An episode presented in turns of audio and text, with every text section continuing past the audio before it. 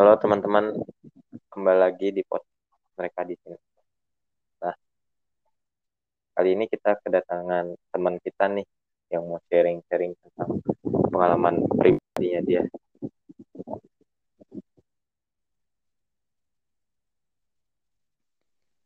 Iya, uh, di sini gue mau cerita nih gue waktu gue SMA. Nah, jadi kan SMA gue itu uh, kayak asrama gitu kan. Jadi uh, murid-muridnya itu wajib apa tinggal di sekolahnya itu sama di asrama. Nah, gue tuh waktu itu uh, apa namanya? Ada temen gue, temen gue itu kan subuh tuh bangun tuh subuh bangun. Ya. Nah, subuh-subuh tuh bangun biasanya tuh pada ada yang mandi, ada yang siap-siap buat sholat subuh kan wajib jamaah. Nah, gue itu uh, dia ke emang kan kamar mandinya itu di gedung asrama itu kan ada empat lantai. Nah, di kamar mandinya itu lantai empat. Nah, kamar mandinya itu kayak lorong panjang. Jadi kamar mandinya itu banyak lorong panjang gitu. Jadi disekat-sekat gitu. Nah, temen gue itu bangun tuh subuh-subuh dia bangun. Gue dia kayak itu mukanya terus dia namanya itu eh, Padil. Nah, Hmm. terus gue gue tanya tuh, gue posisi gue tuh bertiga yang baru bangun, empat empat gitu.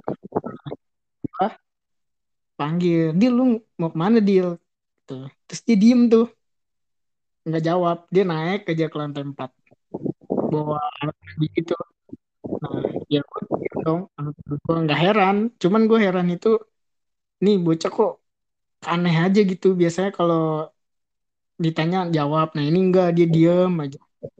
Nggak lama, ngobrol-ngobrol tuh, nggak lama-lama, dia turun, terus sempat nongkrong sama gue, turun nongkrong, terus gue tanya lagi, lu habis ngapain dia mandi apa nyuci? Gitu kan ya udah mungkin kan gue sama temen gue tuh atau lagi. Gue kira oh mungkin dia lagi gimana gitu lagi emang males ngobrol apa gimana. Jadi terus nggak lama dia turun ke bawah. Turun udah dong. Terus gue ya gue siap-siap juga. Gue mau ke kamar mandi juga tuh. Nah nggak lama gue pengen kamar mandi pada teriak tuh. Uh, ternyata ada yang geletak di kamar mandi di apa di baknya gitu. Nggak tahu cek cek. Ternyata ada yang geletak itu meninggal. Dia meninggal itu karena eh, apa kesetrum. Keset kesetrum apa? Itu apa uh, ada kabel kebuka ternyata dia itu kesetrum. Nah lu tau nggak yang bikin gue shock itu apa? Ternyata yang itu temen gue Padil itu. Itu teman lu? Iya yang gue bilang gue tanya ke mana dia diem aja diem. Padahal pas terakhir pas terakhir itu yang dia turun itu dia turun ke bawah. Nggak lama kan otomatis oh. kalau secara logika dia lagi di bawah dong tahu tahunya dia udah di atas lagi ngambang. Oh jadi yang dan ada di atas sebenarnya. Jadi yang ketemu itu iya. siapa? Nah itu dia. Bingung gua.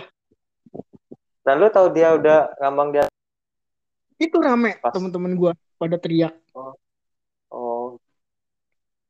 Dan sekarang tuh uh, kamar mandinya itu tuh kan kalau dihitung dari kamar mandi pertama tuh kamar mandi ke 17 nah itu dijulukin kamar mandinya Padil. Soalnya kenapa? Ya di situ tempatnya Padil meninggal.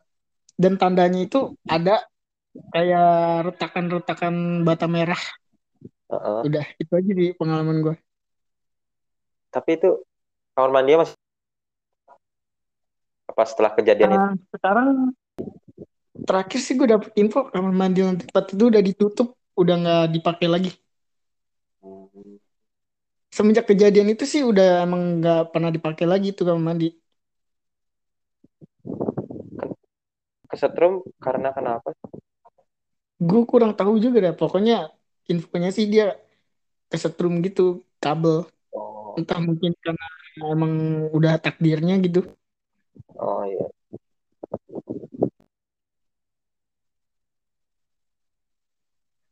udah gak udah tutup bos nah itu dia kita dari teman kita untuk di episode mereka di sini. Sampai bertemu di ya. Terima kasih